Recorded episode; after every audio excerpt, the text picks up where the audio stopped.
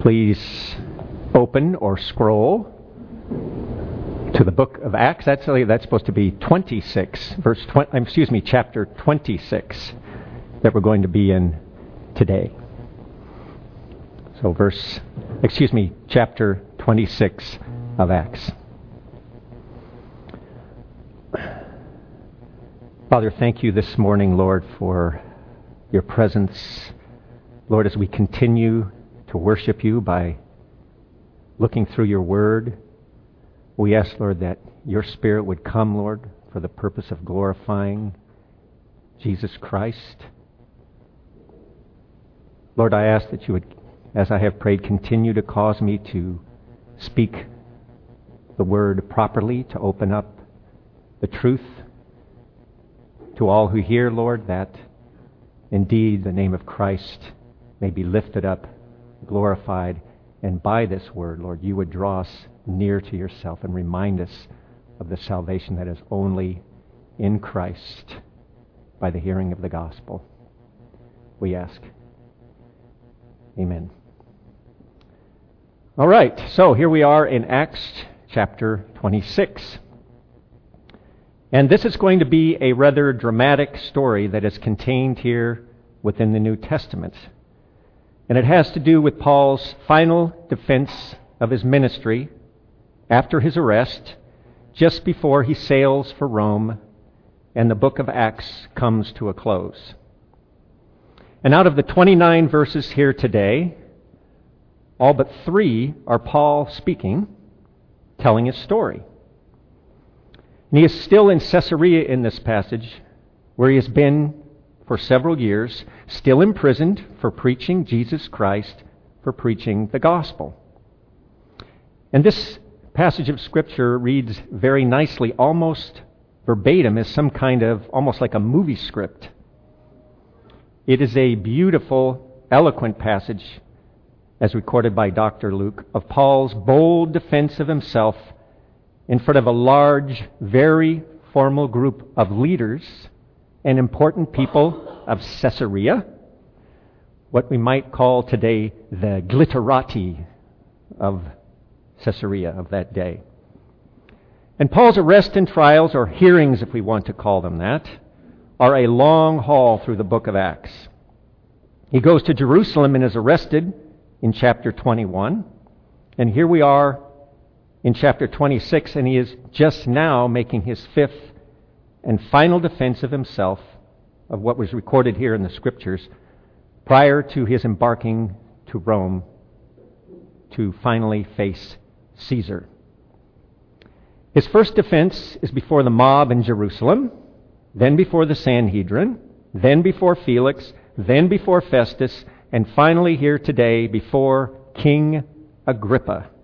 And all this is over a period of two or three years. And in all that, he was never found guilty of any crime.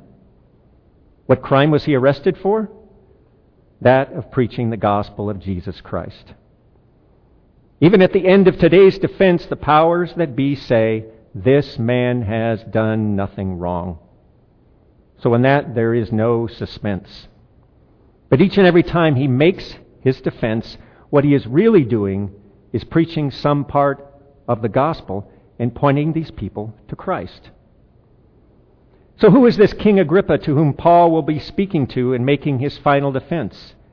This is King Agrippa II, and he is of the family of Herod, or what we may call a Herodian. And this is a rather large, notorious family, and I'm sure you would be familiar with this man's infamous relatives because they appear many times in the New Testament.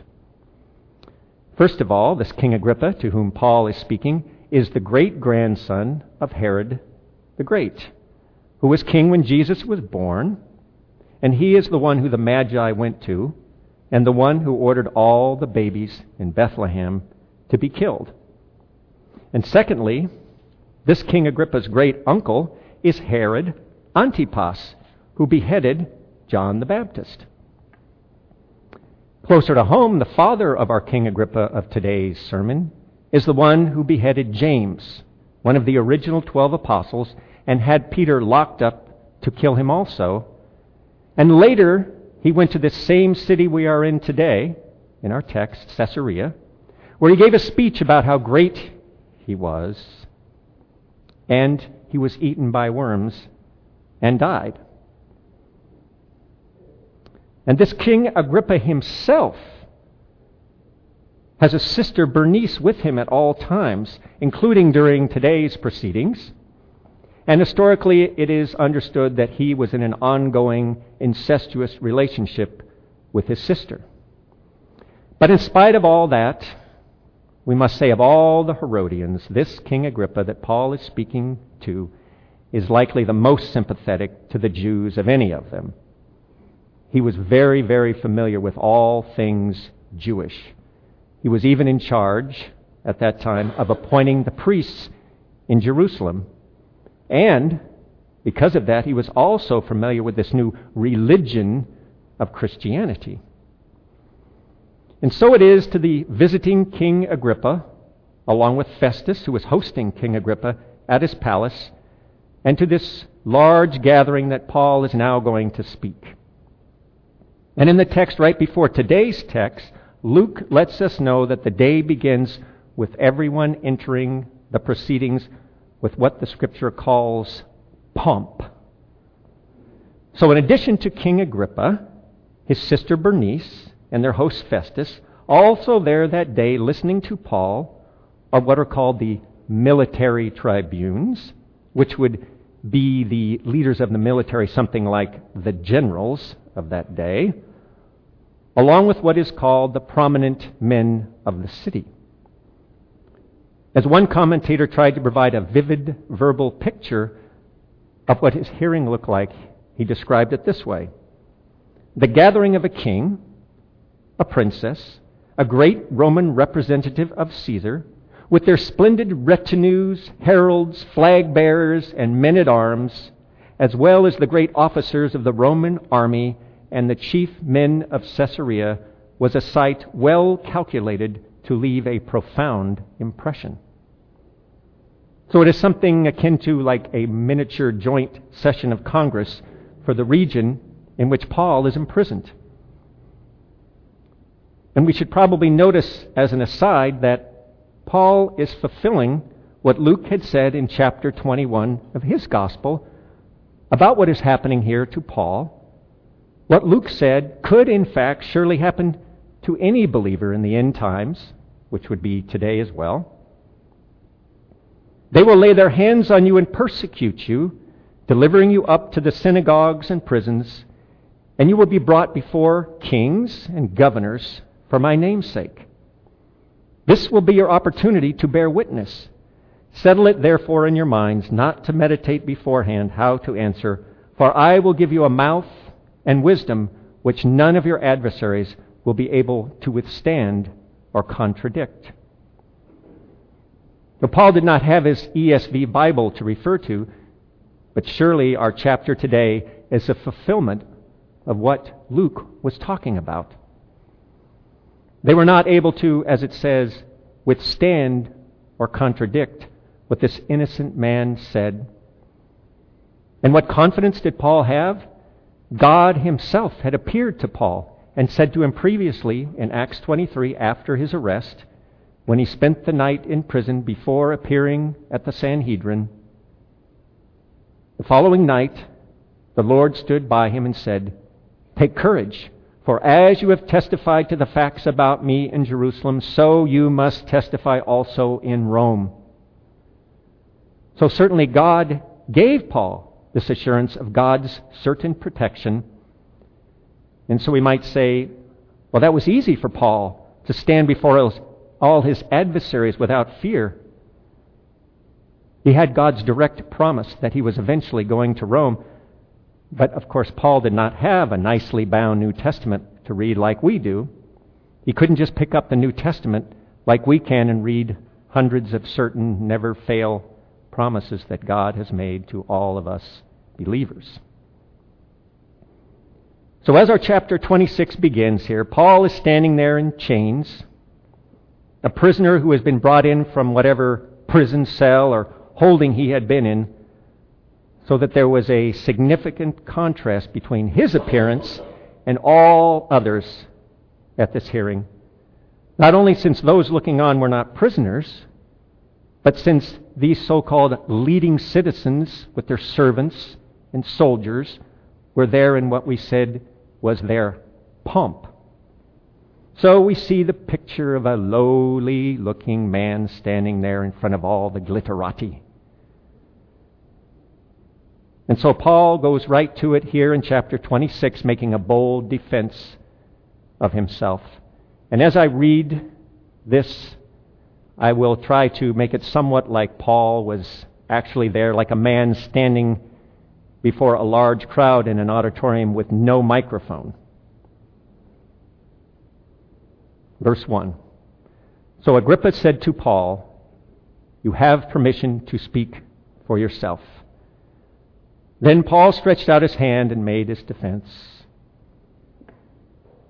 I consider myself fortunate that it is before you, King Agrippa, I am going to make my defense today against all the accusations of the Jews. And as we mentioned, Agrippa is familiar with Judaism. He even appoints the priests in Jerusalem. And Paul then says in verse 3 especially because you are familiar with all the customs and controversies of the Jews. Therefore, I beg you to listen to me patiently. So, Paul is about to make the same points he has made in prior defenses since his arrest that he has been a strict follower of the laws of the Jews. And he confirms this when he continues in verse 4. My manner of life from my youth, spent from the beginning among my own nation and in Jerusalem, is known by all the Jews. They have known for a long time, if they are willing to testify, that according to the strictest party of religion, I have lived as a Pharisee. And in the law from the Old Testament, the understanding by most Jews, and certainly by the Pharisees, is consistent with what Paul says as he continues. And now I stand here on trial because of my hope and the promise made by God to our fathers, to which our twelve tribes hope to attain, as they earnestly worship night and day. And for this hope I am accused by Jews, O King why is it thought incredible by any of you that God raises the dead? So it all leads up to that. God raises the dead. That is what Paul is proclaiming here in his fifth and final defense of himself, recorded in the Bible. And that is consistent with what the Jews believed. So he starts here in chapter 26 with common ground with the Jews what was taught in the Old Testament that the dead would be resurrected.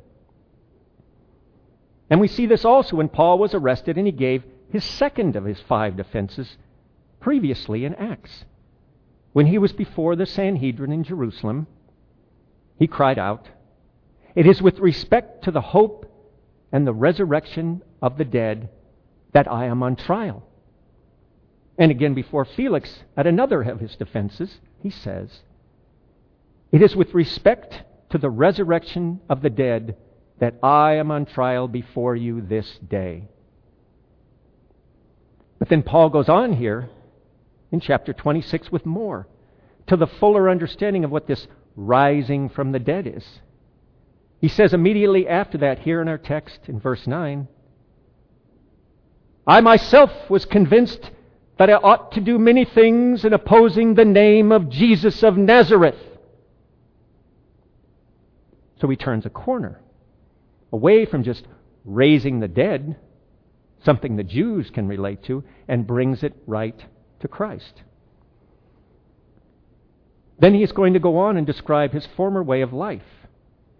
And he is going to give his testimony about how he was before Christ, and then what Christ did for him, and then the forgiveness that Christ offers for all mankind. And he tells a terribly embarrassing story of his former way of life. He briefly summarizes what a bad guy he was, a terrible sinner, and in not holding back or sugarcoating it, he immensely glorifies God.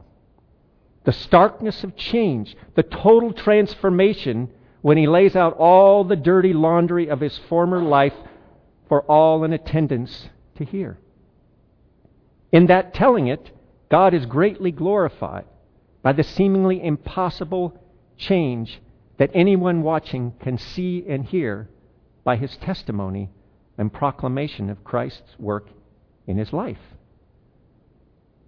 And I think we have to read this very carefully to appreciate what our beloved Apostle Paul was like before he was converted, before he was knocked off his horse. This favorite Christian brother of ours was a very nasty guy. He continues in verse 10. And I did so in Jerusalem. I not only locked up many of the saints in prison after receiving authority from the chief priests, but when they were put to death, I cast my vote against them. And I punished them often in all the synagogues and tried to make them blaspheme and in raging fury against them, I persecuted them even to foreign cities. So Paul put confessing Christians in prison. He murdered them. You know, the guy who drives the getaway car at the murder is convicted of murder, just like the one who did the actual killing. So Paul also is a murderer as he cast his vote against them. He says he tried to make them blaspheme, meaning to deny or curse Christ. So Paul put Christians in prison, murdered them, forced them to deny Christ. That's our friend Paul. And I'm wondering if any of this sounds familiar to you. If you check out the news around the world or even surf a few Christian websites.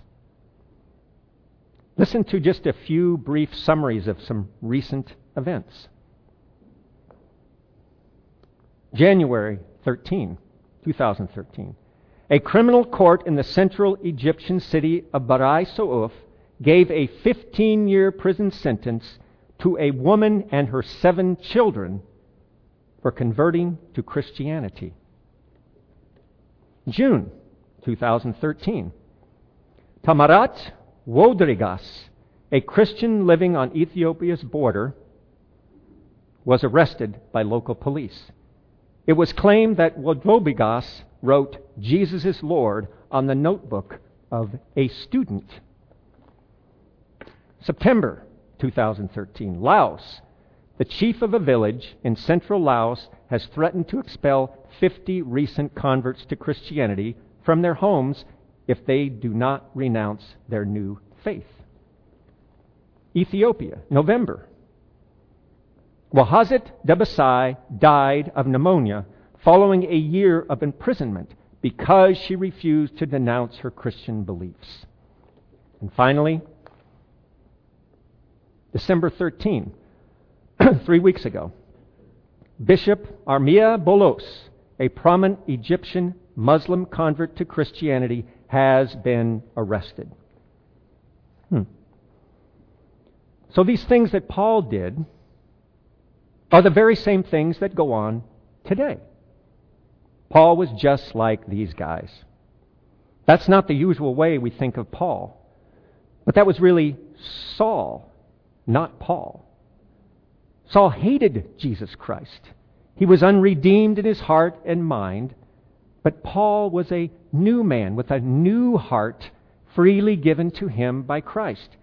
It was pre Christ Saul who it says, In raging fury against them, I persecuted them even to foreign cities. What is this raging fury that is translated here before us? It might also be restated or amplified more fully like this further than the upper limit of derangement, acting completely irrational, that is, as though exceedingly out of one's senses, extraordinarily insane Now, does that sound vaguely familiar? A hostile person or persons perceiving what is to them a Christian and persecuting them out of extraordinary insanity, even to foreign cities? I mean, our cities? But didn't the converted Paul tell us one of God's promises to Christians in this regard when he said in 2 Timothy, Indeed, all who desire to live a godly life in Christ Jesus will be persecuted.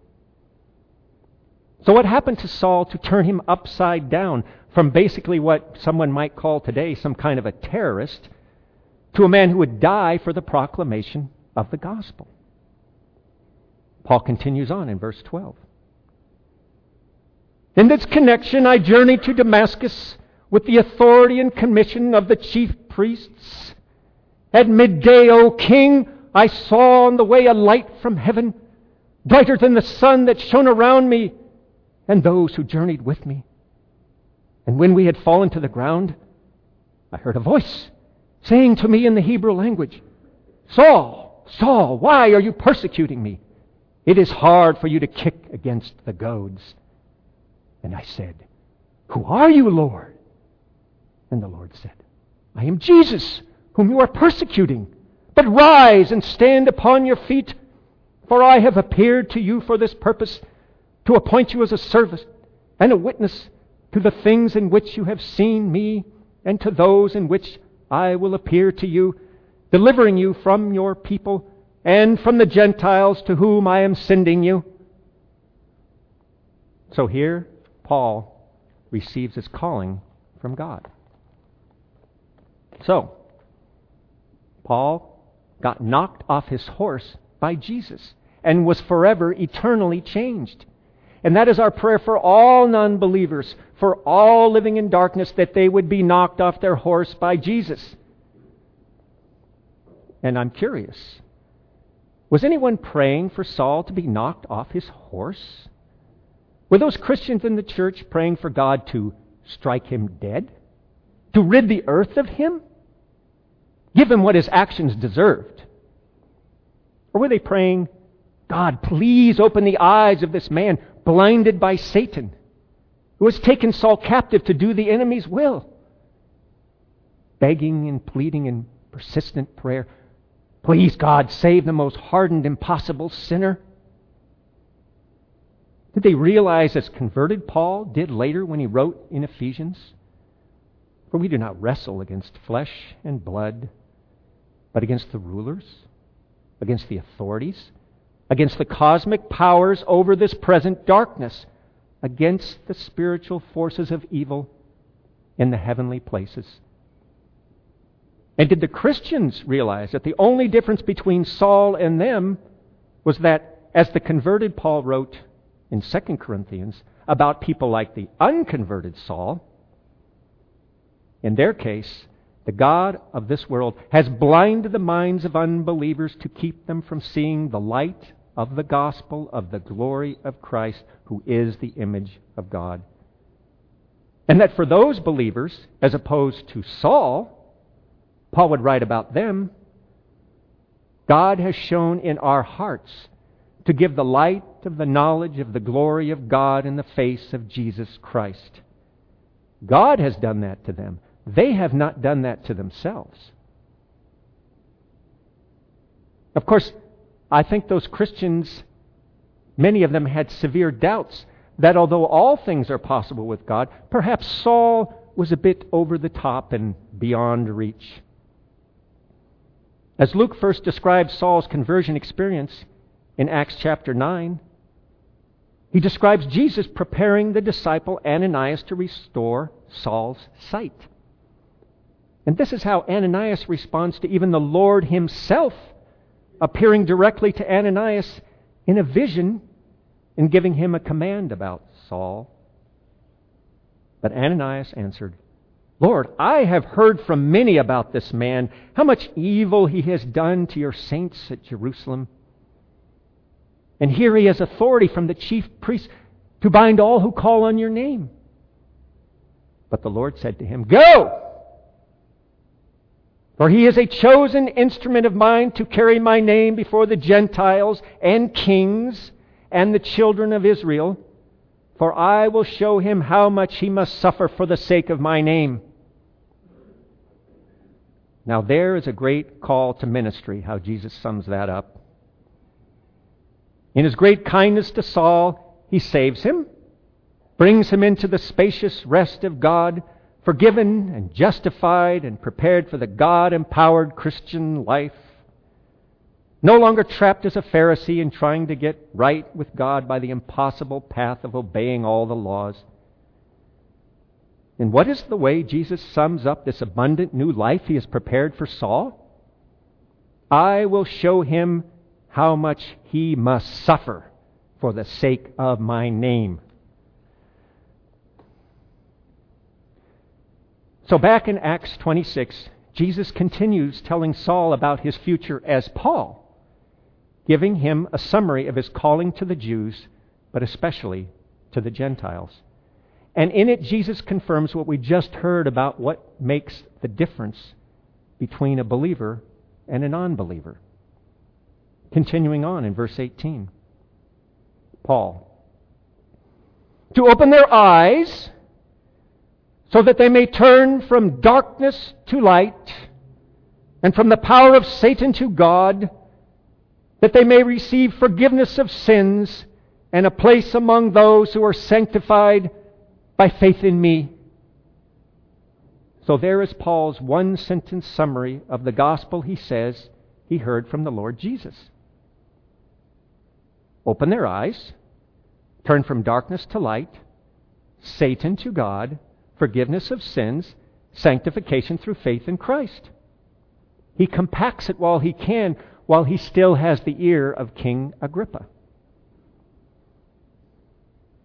So, Jesus, in this compact summary of the gospel, as retold, retold by Paul, says, Turn from darkness to light.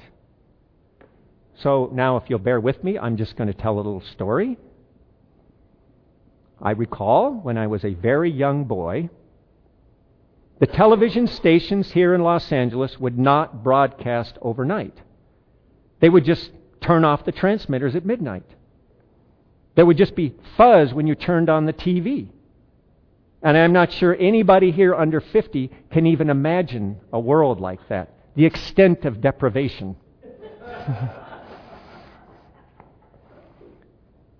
so, as a little boy, I would sit with my brother and sister in front of the old black and white TV at 5:59 a.m. on Sunday morning, waiting for them to start broadcasting again. And the first show that would come on before the cartoons would be a show called The Christophers, which may have been orthodox, I don't recall. The only thing I remember about this show, waiting impatiently through it until the cartoons came on, was the beginning. The first thing to appear on the TV at 6 a.m. was just a candle on a candlestick and nothing else.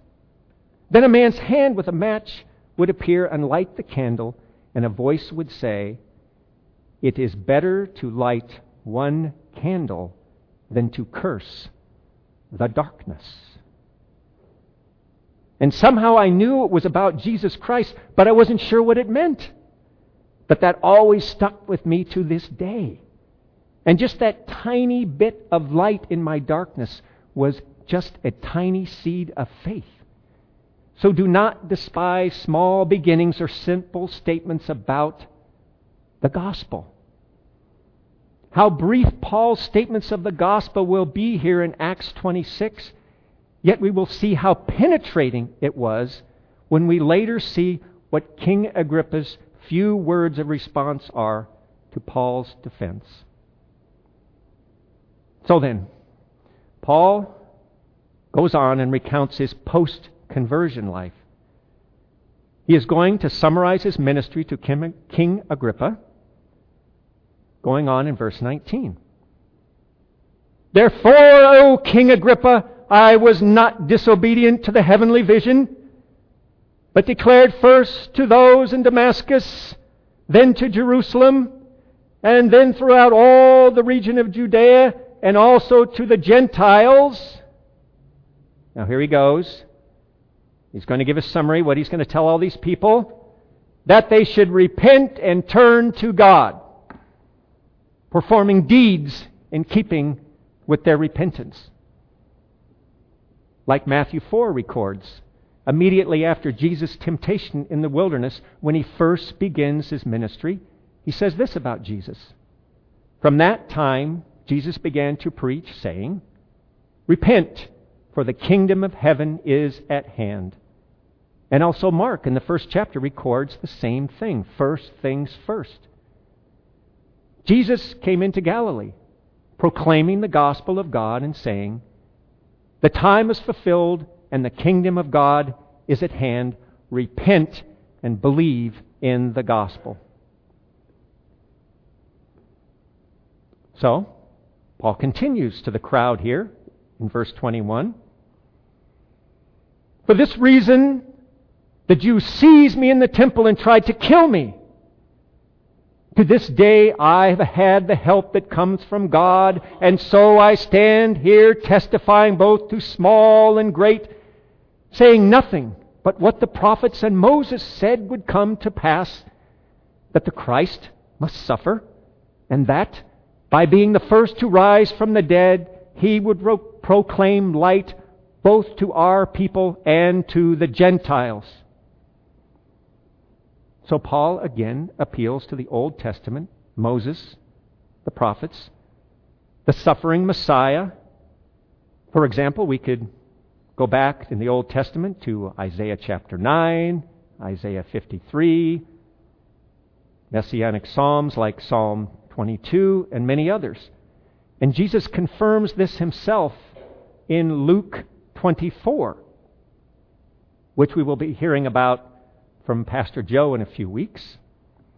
But actually, that's two more chapters, so it could be six months. Okay. So, Jesus, after rising from the dead, speaking to the two disciples that are walking to Emmaus, he says, Was it not necessary that the Christ should suffer, should suffer these things and enter into his glory? And beginning with Moses and all the prophets, he interpreted to them in all the scriptures the things concerning himself. Now, at this point in Paul's defense, it is more than our dear host Festus, who sits near King Agrippa, can possibly bear. So he stops Paul. But of, but of course, Paul just continues on in the next three verses. And as Paul was saying these things in his defense, Festus said with a loud voice, Paul, you are out of your mind! Your great learning is driving you out of your mind! But Paul said to Festus, I am not out of my mind, most excellent Festus, but I am speaking true and rational words. Then he turns to the king and continues. For the king knows about these things, and to him I speak boldly. For I am persuaded that none of these things has escaped his notice, for this has not been done in a corner.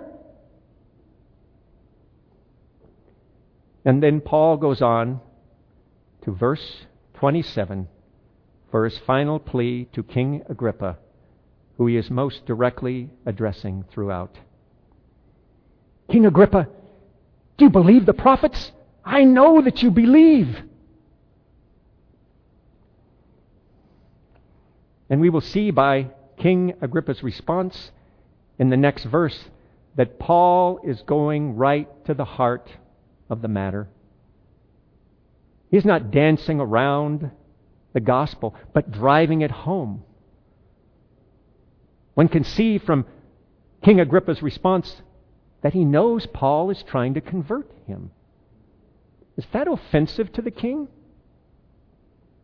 Hopefully, at some point, everyone that knows us, that knows we are Christians, will at some point say to us, or at least think it in their mind, Are you trying to convert me? That would be a really good sign that we are fulfilling Christ's command to us to be his ambassadors. And Paul's response in verse 29 is like a perfect prayer that not only Paul can say that day, but each of us could say daily for our unbelieving family and friends and strangers. It's one of my favorite verses in the Bible. I keep King Agrippa's question in verse 28 and Paul's response in our last verse for today, verse 29, quoted and framed with a picture on the wall. It's not an actual photograph of the proceedings, okay? So Agrippa and Paul, as they finish, after Paul had asked Agrippa, Do you believe? Then verses 28 and 29, Agrippa's only response to Paul that day. And Agrippa said to Paul, In a short time, would you persuade me to be a Christian? And Paul says, Whether short or long, I would to God that not only you, but also all who hear me this day might become such as I am, except for these chains. So, what a picture. Paul saying, Be like me, a Christian, radically changed and forgiven. And is there any irony of him saying, Except for these chains?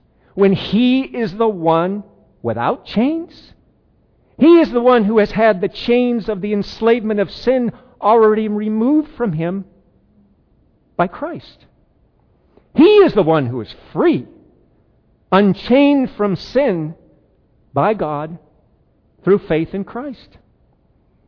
Those he speaks to, these unbelievers, continue to have their unseen chains of sin firmly attached to them. The entire multitude in that hearing, looking at that pathetic prisoner in chains, as he says to all those listening in their fancy pomp, Be like me! And they surely laugh at him, if not in their hearts. They likely feel sorry for this very respectful, formal speaking man, a madman who believes in some dead man being alive again offering forgiveness of sins through faith in his death and resurrection, making demands upon all who live. So we see Paul has a single focus to simply preach the gospel because he believes this seemingly simple statement he makes at the beginning of Romans. For I am not ashamed of the gospel, for it is the power of God for salvation to everyone who believes. So Paul rests upon the power of God through the gospel itself, by God's work in people's hearts. So he keeps it simple. Like he says in 1 Corinthians And I, when I came to you, brothers, did not come proclaiming to you the testimony of God with lofty speech or wisdom.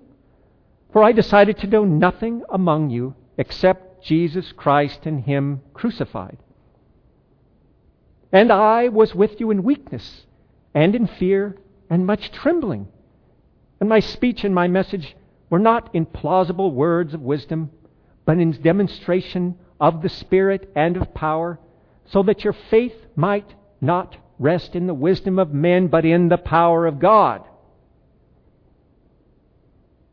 So Paul thinks of how he used to rely upon the law to get right with God, to know and please God. And now he understands the reality of Christ, the ministry of the Spirit in changing hearts and minds. Like he talks about in 2 Corinthians. How much more glorious is this new covenant? That Moses used to put a veil over his face because the Israelites could not even gaze at his face. But amazingly, now the ministry of the Spirit of Christ is so much more glorious. So he says, This is a no brainer. And he says in 2 Corinthians, Since we have such a hope, we are very bold. And since he says he is very bold, what does he do with boldness? He says this also that God gave us the ministry of reconciliation. That is, in Christ, God was reconciling the world to himself, not counting their trespasses against them, and entrusting to us the message of reconciliation. Therefore, we are ambassadors for Christ, God making his appeal through us. Yes, God is making his appeal through the gospel, but he's only speaking when Paul and we do the speaking because God is not speaking anymore except through this word. And was Paul's imprisonment a sidetrack to his ministry? A roadblock to preaching the gospel? What does Paul say about his life in a Roman prison a year or so after this part of Acts we just read today? In Philippians, he says this I want you to know, brothers, that what has happened to me has really served to advance the gospel, so that it has become known throughout the whole imperial guard and to all the rest that my imprisonment is for Christ. And most of the brothers, having become confident in the Lord by my imprisonment, are much more bold to speak the word without fear. And is he right in thinking he really was accomplishing anything? Because at the end of the letter, it is apparent, it is apparent that he has infiltrated, if I can use that word, the prison itself with the gospel. Because this is what Paul says when he says goodbye from prison. Greet every saint in Christ Jesus. The brothers who are with me greet you. All the saints greet you, especially those of Caesar's household. And that was Nero's household of all places. And what does Paul do in Acts in 16 when he's in prison again? About midnight, Paul and Silas had lost all hope of being rescued. No, that's not what it says. It says this. About midnight, Paul and Silas were praying and singing hymns to God, and the prisoners were listening to them. And then there was the big earthquake, the place fell apart, and the terrified jailer said, Sirs, what must I do to be saved? And they said, Believe in the Lord Jesus, and you will be saved, you and your household. And they spoke the word of the Lord to him and to all who were in his house. And so I have here a jar And in it are some quarters that I would like to say represent what is often called our times, our talents, and our treasures. A representation of the three T's, summarizing all the resources that God has given each one of us. And we have to use these three T's of times, talents, and treasures to live and take care of life all the things that we must do to make it from one day to the next. We only have these, let's be realistic, limited resources. And these are all good things. All of them very good, very important, very necessary. And so we use up the three T's we've got, and then there is simply no more. So, we must take the time to wake up, brush our teeth, bathe, make coffee, be nice to our spouse or parents, eat, sleep, pray, read our Bibles, go to work, go to school, study, go to church, fellowship, drive here and there, clean the house, mend the clothes, take care of grandma, be with friends, take care of and educate our children,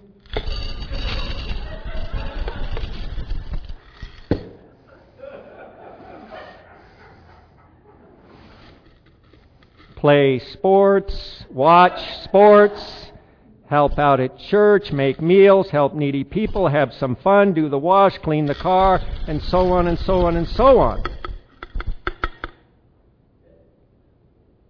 And after all that, what is left to put toward being highly intentional about the calling that Paul speaks of over and over again, and that Jesus has called us to just before going back to heaven that is, to make disciples of all people. Perhaps not much. The question is if we handed over a list of all our weekly activities and ATM and checkbook records to an unbelieving expert time manager and said, Review my life to see how you would summarize it, would they come back and say, Well, I can see from all this that one thing among these others is clearly apparent. You have a definite desire to get that thing they call the gospel to as many people as possible. Please believe me, I am preaching to myself, since I am daily reminded of how important this is. And not everyone has the gift to be an evangelist. The position of evangelist, as Paul speaks of in Philippians, along with pastors and teachers. But we all have the command to do it. So we have different gifts. That is clear. And it is through those gifts that we can fulfill this command. I know one woman who has a tremendous gift of speaking to total strangers in most any situation and starting conversations. Through this gift of, I don't know what it is, internal hospitality or something like that, she fulfills the command to be an ambassador, as Paul says, for Christ and ask about their spiritual condition. She is able to point someone to Christ in most any situation. At least she puts a pebble in their shoe, like Greg Koukl says. Others have no such gift. They are rather awkward around new people, are mostly tongue tied in social conversations that would lend themselves to sharing Christ. So, for them to share the gospel, they must pay people $5 to listen to them. But surely everyone has some type of gift that they can use to fulfill this command. So Paul is finished now with his final defense recorded in the Bible. An innocent man, a chained prisoner, now destined to stand before Caesar's court. Surely just looking at him and listening to him, their thinking about Paul that day would be confirmed in what Paul says of himself in 2 Corinthians. We are treated as impostors, and yet are true, as unknown, and yet well known, as dying, and behold, we live, as punished, and yet not killed, as sorrowful, yet always rejoicing, as poor, yet making many rich, as having nothing, and yet possessing everything. A man who normally says, I have nothing, and that day he again has nothing but the addition of his prison chains. He who has nothing says, Follow Christ, and you will possess everything. This man who writes in 1 Timothy, For we brought nothing into the world, and we cannot take anything out of the world. He says, Follow Christ, and you will possess everything. Everything because what can a man give in exchange for his soul? A lost soul destined for hell that can only be redeemed through faith in Christ. For Paul, his reward is not here, but it is kept securely by Christ in heaven in the life to come. And it is not only in the life to come that he relies upon God's promises, but every day of his persecuted gospel preaching life.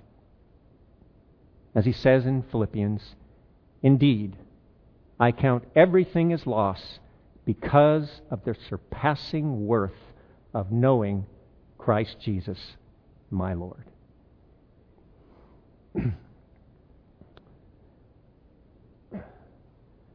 Father, thank you that, Lord, you have entrusted to us Lord, your servants, the gospel of Jesus Christ. Lord, thank you that it is only by your Spirit, by your mercy, by your grace, that anyone hearing that gospel can believe, Lord. And so I ask, Lord, that you would burn that in our hearts. Lord, that we would indeed be your ambassadors, taking the gospel to those who are blinded, who are lost, who are unbelieving. And Lord, even to the point today in this room, Lord, anyone who is not believing, God, would you do that merciful act as only you can do, Lord? And Father, as we take the communion now, Lord, I ask that you would prepare our hearts, prepare our minds to recognize and remember your death upon the cross, your bleeding and dying for us, Lord, that makes our faith even possible for you to have this great mercy upon us.